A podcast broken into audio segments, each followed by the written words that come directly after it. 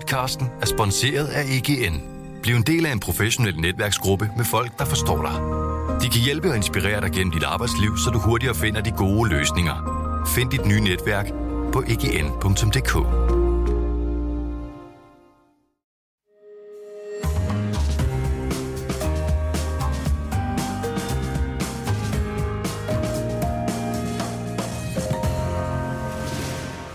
Du lytter til Byens Bedste, en podcast fra Berlingsby.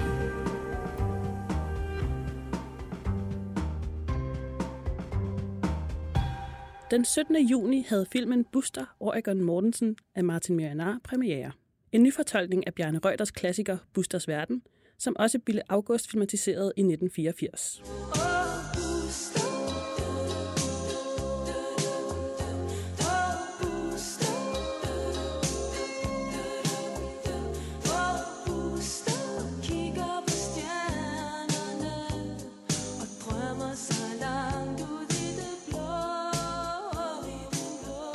Og nyfortolkninger af klassikere er en særlig disciplin, men muligvis en disciplin i fremmarch. Den ene af Disneys tegnefilmsklassikere efter den anden genindspilles med levende skuespillere på skærmen. Og den 15. juli har også en ny Space Jam-film premiere, nemlig filmen Space Jam: A New Legacy. Men vi starter i Busters verden. I dag har instruktøren bag den nye Buster-film, Martin Miehe-Renard, med på en telefon. Vi skal blandt andet snakke om, hvorfor klassikere nyfortolkes, og hvordan man griber de nostalgiske tilbageblik an. Og senere får jeg besøg af ham her. Der er basketballtræningslejr i weekenden. Du har et kæmpe talent. Det her sker aldrig for Will Smith. Far! Dom! Hvad i The Matrix sker der? Oh!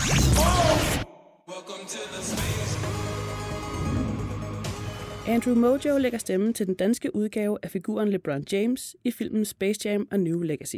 Ham tager jeg en snak med om, hvad den oprindelige Space Jam gjorde ved en generation, da den udkom i Danmark i 1997, og hvad den nye film har at byde på.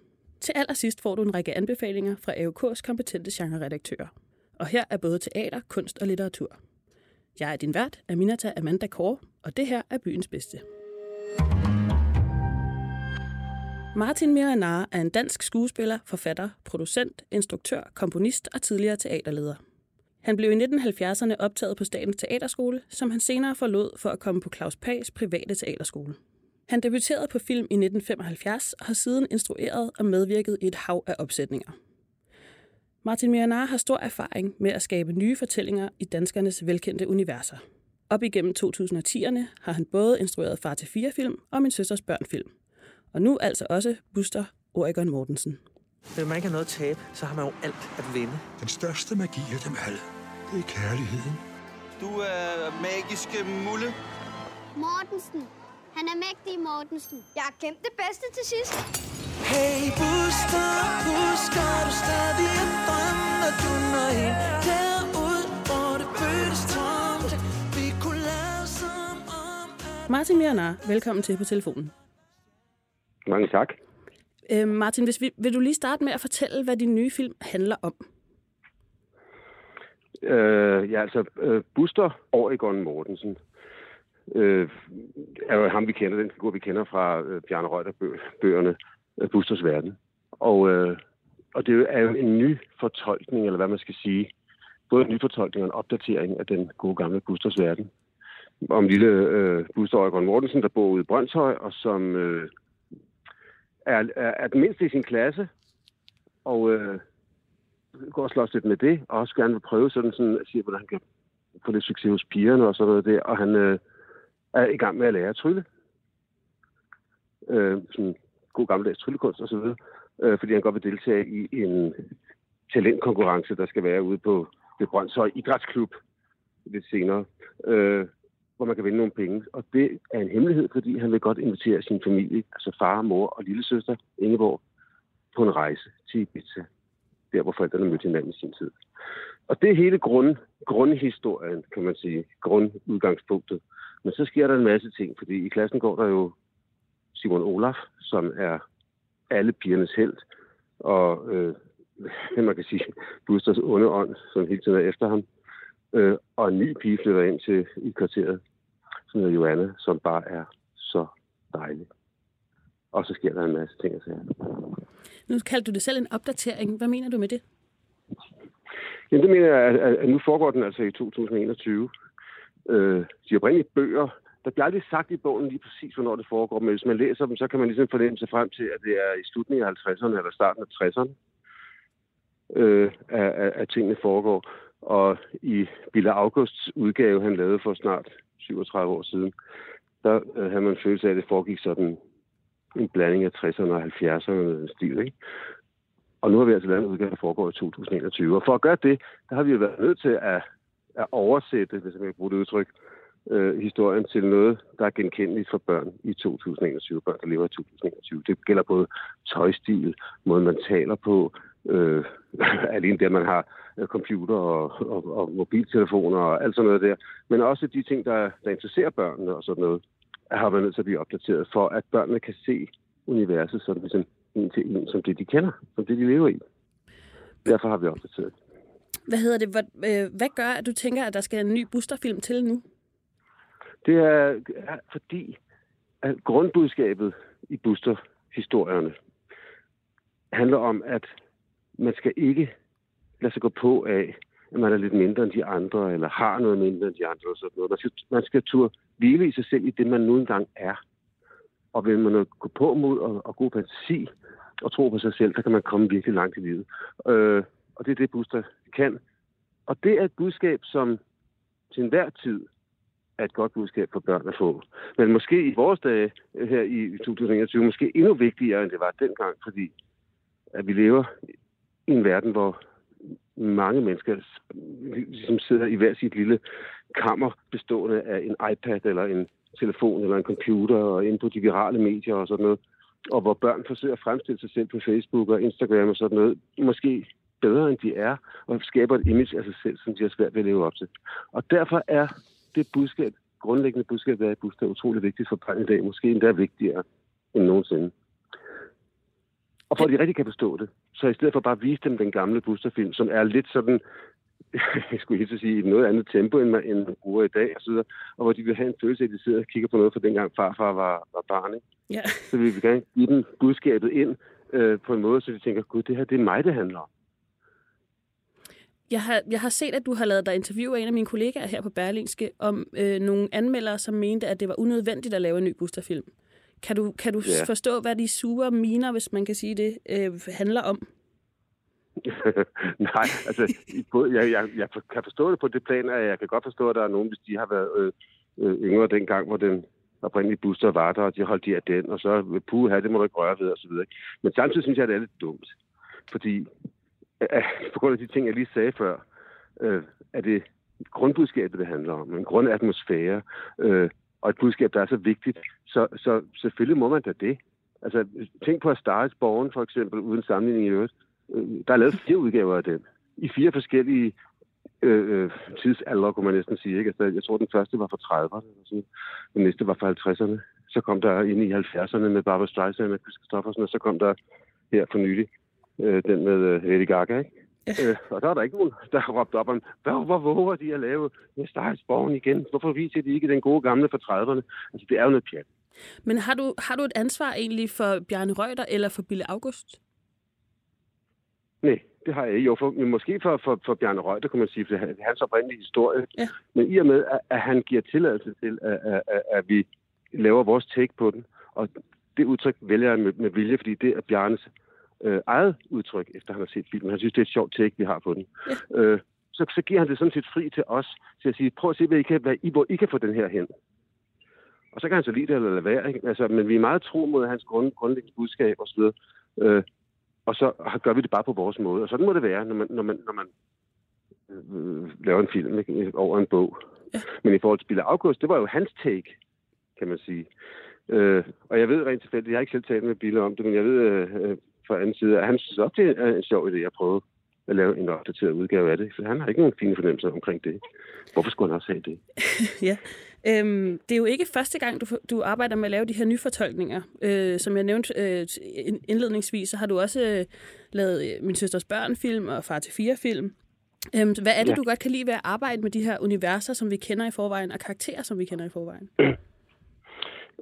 Jeg vil lige skynde mig at sige, at jeg har ikke noget sådan specielt ønske om at arbejde nødvendigvis med kendte universer.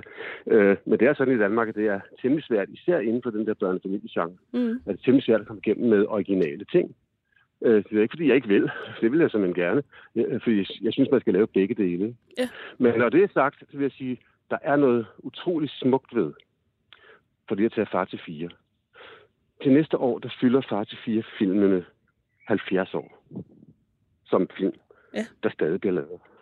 Og det er der et eller andet smukt i, at grundkonceptet i Far til Fire har kunnet overleve i så mange år. Jeg ved ikke, om det er verdens ældste stadig fungerende filmkoncept, fordi det kan være, der findes et eller andet i Uruguay, eller sådan noget, som vi ikke har hørt om. Men det må være tæt på. Ja. Og det i sig selv, synes jeg egentlig er utroligt smukt, fordi grundbudskabet i Far til Fire handler jo også om, at sammenhold gør stærk, altså familiens sammenhold gør stærk, og kærlighed og sammenhold overvinder alt. Og det er jo et budskab, som til hver en tid er sundt og dejligt og skønt, og meget dansk budskab, at gå ud og fortælle historier på grundlag af. Og jeg tror også, det er derfor, de er så populære. Ja. Men det nytter bare ikke noget. Fuldstændig, som jeg lige sagde med Buster-filmen. Det nytter ikke noget, hvis vi bliver ved med at lade som om, at de lever i 50'erne. I starten af 50'erne, dengang hvor det startede. Jeg tror, det startede i 53, ikke? Det startede oprindeligt som en tegneserie. Ja. Men den første film var fra 53, så vidt jeg husker. Ja. Fra 4 i byen. Og det nytter jo ikke noget, at vi nu prøver at lave sådan en parafrase, eller prøver at klæde skuespillerne ud, som om de ligner skuespillerne fra 50'erne og sådan noget. Vi er nødt til at følge med tiden, sådan at de børn, der kommer ind og ser det, oplever det som noget, der kunne være sket med hænder om hjørnet. Arbejder man så imod nostalgien? Nej, altså jeg synes ikke. Jeg synes egentlig ikke, at vi gør noget forsøg på at modarbejde en nostalgisk følelse. Eller med, for den sags skyld. Nej, egentlig ikke. Nej, altså jeg blev i hvert fald bedt om, da jeg skulle starte på Far til Fire, der var det lidt med det ønske fra Nordisk Film og ASA Film, at jeg sagde, at de kunne godt tænke sig at se, om de kunne få det moderniseret lidt op til den moderne verden og sådan noget. Og det var bestemt ikke af nostalgiske grunde eller sådan noget. Det var fordi, at de følte lidt, at børn i dag skulle have det lidt mere, sådan, så de kunne genkende det, for at synes, det var sjovt. Ja, klart. Så nej, jeg vil ikke tænke de nostalgiske baner, hverken med Buster eller med Far til Fire, eller med Min Søsters Børn for den sags skyld. Det er en platform til at fortælle nogle sjove, skægge, kærlige, varme og forhåbentlig også lærerige små historier. Lige her til sidst, Martin. Hvorfor skal man gå ind og se den nye Buster-film? Jamen, det skal man gøre, hvis man har et barnligt sind og nogle børn, som man har lyst til at dele en oplevelse med, som virkelig handler om det at være menneske. På godt og på ondt. Det er en film, som ikke kun griner af, men som også kan få en lille klump i halsen af, tror jeg, er mange med mene. Og så er det en film, som jeg er hammerstolt af, sammen med hele mit hold, det vil jeg sige. Det var skønt. Filmen Buster Oregon Mortensen går altså i biograferne hele landet netop nu. Martin Miehe-Renard, filminstruktør, tusind tak, fordi du ville være med. Det var så lidt. Tak, fordi jeg måtte.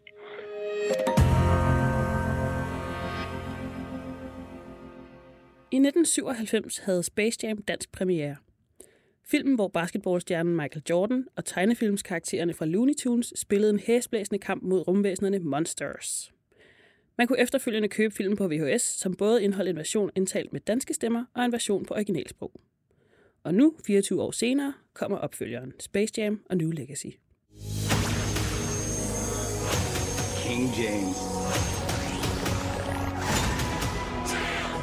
Welcome to the Space Jam.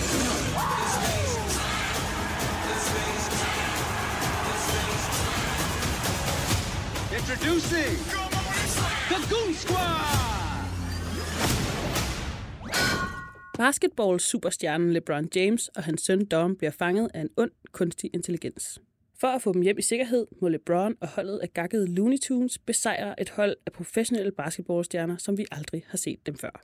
På rollelisten over stemmer til den danske version af filmen ses både sangerinden Nelly Edison, rapperen Tessa og radiovært og Space Jam superfan Andrew Mojo. Andrew Mojo, velkommen til. Tak. Mange tak. Euromans bedst klædte, nummer 6 i 2017. Ja, man skal grave dybt for at finde de helt store adelsmærker, men ja. Jeg synes, det er stort. Det er rigtigt. Ja, det var sjovt, mand. Okay, jeg er sikkert en introduktion. Ja. Hvordan gør jeg det i dag? Det er fint. Nej. Jeg synes, du gør det skide godt. Tak. Det er en god brille. Tak. Andrew, jeg vil gerne starte med at spørge dig, hvis jeg kom til dig og sagde, jeg har en idé til en film, vi kører med en stor basketstjerne, Looney Tunes, halv spillefilm, halv tegnefilm. Der er en super sexet kanin, og R. Kelly kører et kæmpe soundtrack. Hvad havde du så sagt? Jeg har tænkt så meget over, hvordan i alverden det lykkedes dem at pitche den her film, det her manuskript.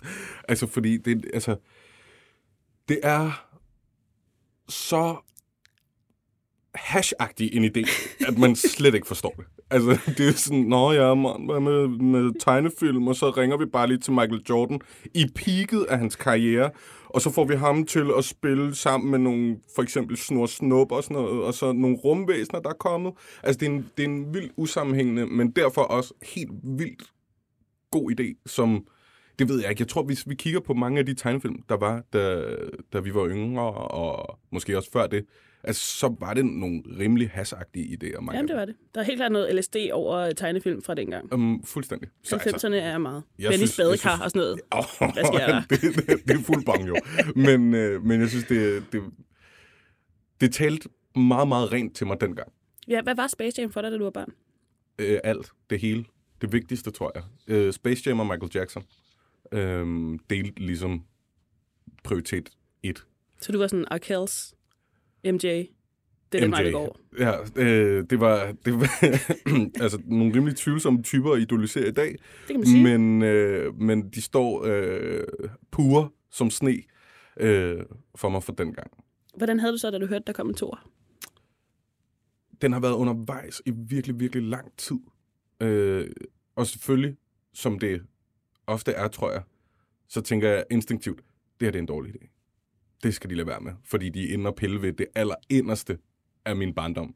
Samtidig med, at jeg selvfølgelig tænker, wait a minute, det kan komme til at pille ved nogle børns inderste, og måske inspirere dem til at gøre nogle ting på samme måde, som det gjorde ved mig. Så på den måde er det også en vanvittig god idé. Og hvordan er det så kommet i stand, at du blev LeBron James? Jamen, det er jo... Jeg er jo ikke helt den rigtige at spørge, fordi jeg har jo ikke været med i de første drøftelser om, hvorvidt det ville være en god idé at spørge mig. Men der er jo et helt vidunderligt firma, som hedder SDI Media, som laver nærmest alt dubbing, tror jeg, i Danmark og nærmest i verden. Og de har selvfølgelig fået den her opgave af Warner Brothers. Og så får jeg en... Du kender den der indbakke, man aldrig tjekker på Messenger. Yes. En beskedanmodning. Og der fik jeg så tjekket en eller anden dag, og der var en booker, Andrea, der skrev, vi har tænkt på dig til en rolle i en film. Kan vi ringes ved? Og det ved jeg ikke. Jeg tror, jeg stolede sådan 90% på, at Andrea var en rigtig person. Men de resterende 10 var sådan der, hvad skal jeg ind til? Men vi ringer, og hun får sagt de magiske ord, Space Jam og LeBron James. Og jeg går bare rundt ud på mit arbejde og altså flyver op og er helt alene inde i sådan et lille bitte studie som det her. Og kan slet ikke styre mig, men der er ligesom sådan en rode ud til det åbne kontorlandskab, og jeg ved ikke, hvad folk har tænkt, fordi jeg har opført mig rigtig, rigtig mærkeligt ind i den der lille bås. Men så kommer man ud, lægger en stemmeprøve, som så bliver sendt til USA, bliver sendt til Hollywood, som så skal godkendes. Og der var jeg heldig, at det var mig, de valgte. Hvem er du blevet godkendt af, ved du det? Altså specifikt? Nej, jeg har ingen idé, men det er jo en rar tanke, ikke? At det er LeBron, der har sagt ja. Ja, præcis. Den der. Vi tager ham. Andrew. Ja. Jeg vil gerne gå direkte til Lola Bunny, som jo har været genstand for debat på grund af sin sexede fremtoning. Der er simpelthen kritiske røster, der har ment, at hun var for seksualiseret til at optræde i en børnefilm. Selvom hun er en tegnet kanin. Fordi... Hold da op. Vi kan lige så godt starte. Ja. Der, hvor vi kan mærke det mest. Ikke? Hvor det er lidt juicy, altså. Ja, præcis. Jeg forstår. Jeg husker, jeg er selv født i 91. Ja. Jeg husker, at alle drenge var fuldstændig forgabte i Lola Bunny. Altså det meste af mine tidlige teens også. Altså langt op. Meget, meget langt op. Men jeg ved ikke, hvad det var. Det var også en tidstypisk ting, det der, at kvinder eller piger eller dyr i tegnefilm skulle være nogle babes. Vil du, eller skal jeg beskrive, hvordan hun ser ud? Af rigtig mange årsager må du gerne. Ja, jeg tager den. Altså Lola er sådan en, hvad kan man sige, kærlighedsinteressen for Snor og Snup. Mm. Hun er både en tegning og en kanin. Ja. Og så er hun men alligevel utrolig sexet. Ja. Det er så mærkeligt. Ja. Helt utrolig sexet. Og virkelig, virkelig god til at spille basketball i øvrigt. Præcis. Den eneste er Looney Tunes nærmest, som kan det. Man skal ikke særlig langt ned i internettet med Lola Bunny-søgninger, før det bliver noget mærkeligt griset stats. Så tror jeg, alle er med. Ja.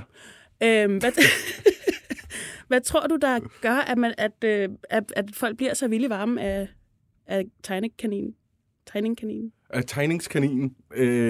Jeg kan ikke forklare dig det, men jeg må være 100% ærlig og tilstå, at jeg som 6-årig også synes lidt, at Lola Bunny bare var lækker og god. Altså, og det samme jo med Jasmine og Nala og du ved, alle de der, det var helt væk jo. Men altså, jeg kan sgu ikke rigtig svare på det. Det er jo... det er underudviklet seksualitet, der får fuldstændig frit lejde til at fantasere, ikke? Ja. Og jeg ved ikke, om man nødvendigvis havde tænkt det sådan, wow, jeg kunne godt tænke mig at være kærester med Lola Bunny, jeg kunne godt tænke mig at være kærester med en tegnet kanin. Men måske var det bare, at der var nogen, eller noget, med et eller andet glimt i øjet og et smil og du ved, en eller anden form for primitiv seksuel energi, som jo bare, det går rent ind. Men hun er jo blevet afseksualiseret i den nye film. Ja, altså hun er blevet til en amazonkriger, ikke? Ja, okay. Altså hun er sådan fuld krigsstemning. Okay. Der har jo været noget debat om, at hun var for sexet, og det var upassende, når det var en børnefilm. Det kan jeg sådan set godt forstå, ja. Det synes jeg da også er fint at problematisere. Ja, okay. Nå, men hun er simpelthen amazon i den nye film. Jeg har jo ikke set, den har ikke haft premiere endnu, så jeg har ikke... Nej, og det kan da også godt være, at jeg har brudt en eller anden tavshedspligt. Det ved jeg ikke. Nu må vi se. Men ja, hun er ikke sådan et lille pige sexsymbol længere. Og man har ligesom... Altså, det er jo også Tessa, der lægger dansk stemme til hende, for eksempel. Så det bliver lidt mere sådan hård, fast, bestemt, sej energi, ikke? Ja. Som hun sender ud. Hvis vi zoomer lidt ud fra Lola. Ja, det, altså tak. Ikke fordi... det er akavet sted at være. Og jeg ved nu, jeg skal jo ikke lukke dig ud i at tale over dig med premiere og alt det der. Men hvad tror du, at en ny generation af børn og unge kan bruge den nye Space Jam til, som vi måske brugte den gamle Space Jam til? Altså, det, jeg ved det ikke, jeg kan kun lidt tale for mig selv, når det kommer til den gamle film.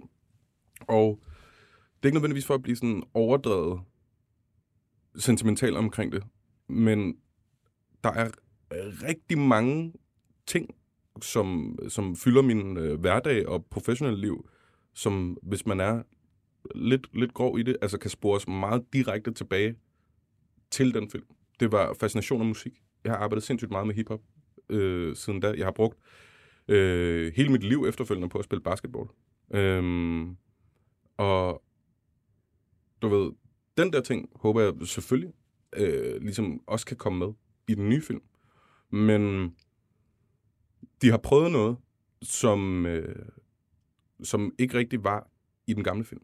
Ja. De har givet filmen en morale.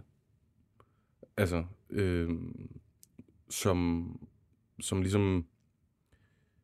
Som er ret fin. Altså en lille smule hvad kan man sige, banaler selvfølgelig, men også ret fin at se i det der miljø, og især med en superstjerne som LeBron James. Fordi det her far-søn-drama, som det jo også er, ja. Space Jam 2, handler ligesom ekstremt meget om at gøre krav på sine egne interesser, og insistere på, at man godt må være lige præcis den person, man er, og bruge sin tid på den måde, som man selv synes er fed. Uanset hvem ens far er, og hvilke interesser han måtte, du ved, bane vejen for. Så jeg håber både ekstremt meget, fordi basketball er stadigvæk en relativt lille sport i Danmark. Mm. Jeg håber ekstremt meget, at der er nogen, der bliver fascineret af spillet, og vil tage det op. Men jeg håber virkelig også, at der sidder nogle forældre, som har taget deres børn med ind, og tænker, nå ja, okay, det kunne godt være, at min lille William eller Rosa eller whatever, ligesom bare skal have lov til at gå til spejder, selvom jeg synes, at det er kikset, eller skal spille violin, selvom jeg hellere vil have, at det bliver fodbold. Og ligesom den pointe og den morale, håber jeg ligesom også, at jeg håber, der går nogle børn styrket ud af den der biograf, og tror på sig selv en lille smule mere. Jeg ved ikke, om jeg er helt enig med dig i, at der ikke var en moral i den anden. Det ville også undre mig, hvis der ikke var. Og nu vil jeg sætte nogle flere ord på det. Ja, tak. Fordi der er jo det her med, at de under kampen ikke kan spille. Secret og så sauce, får de jo noget secret at drikke, som jo giver dem superkræfter, og så er det jo bare vand, fordi man har jo det jo helt indeni, hvis man bare tror på sig selv. Ja, men det er fuldstændig, det er fuldstændig rigtigt. Men god pep-talk og noget placebo, så kan man klare det hele. Så kan du sagtens vinde over nogle af de største basketballstjerner, vi har i verden lige pt. Sagtens. Ja. Selvom du er elendig. Hvis der er nogen, hvis der bare er nogen, der har overbevist dig om, at det her, det kan du godt. Præcis. Ja. Andrew Mojo, vi simpelthen allerede løbet tør for tid. Tusind tak, fordi du kom. Jamen selv tak. Og nu til ugens boblere. Sommerferielæsningen er sat i gang, og der er masser af gode sager at tage fat på. Eksempelvis er Ingeborg Bachmanns roman Malina fra 1971 for nylig udkommet på dansk. Og om værket skrev anmelder Marie-Louise Vedel-Brun i juni. Alt er allerede skrevet, allerede følt. Og alligevel er det, som om man oplever forelskelsen for første gang igen med Ingeborg Bachmanns berusede beskrivelse af Is besættelse af Ivan. Det er mesterligt gjort. Læs Malina og giv dig selv en oplevelse, du aldrig glemmer. En anmeldelse, som svagt sig helt op på 6 stjerner.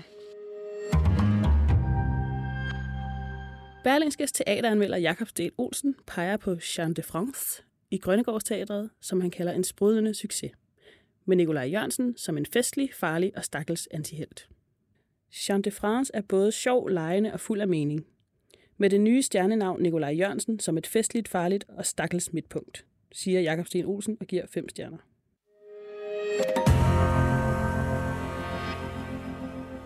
Berlingskes egen Holger Dahl har pæne ord med på vejen til udstillingen Tal R alene hjemme på Ordrupgård.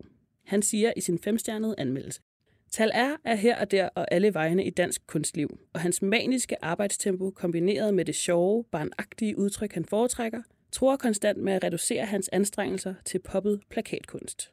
Men når han rammer rent, og det gør han her, så er Tal R's verden sin helt egen boblende kraft, og man må bare åbne øjnene og slå forbeholdene fra. Udstillingen løber fra 25. juni til 19. september. Og så får du ikke mere for den 25 øre. Byens bedste holder sommerferie de næste 2 uger, men der er heldigvis masser af godt kulturstof, anmeldelser og guides på berlingske.dk/auk. Mit navn er Aminata Amanda Kåre. Tak fordi du lyttede med.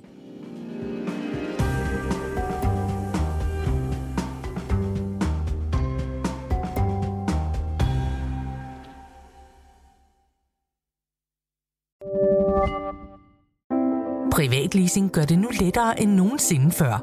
Når det kommer til elbiler, er Polestar 2 en sand stjerne på himlen. Med privatleasing af Polestar 2 får du ikke kun glæden af at køre en topmoderne elbil, men også fordelene ved lave driftsomkostninger lige fra dag 1. Du slipper for bekymringer om vedligeholdelse og service, for alt er inkluderet i den faste månedlige pris. Oplev friheden ved privatleasing af en Polestar 2. Besøg polestar.com.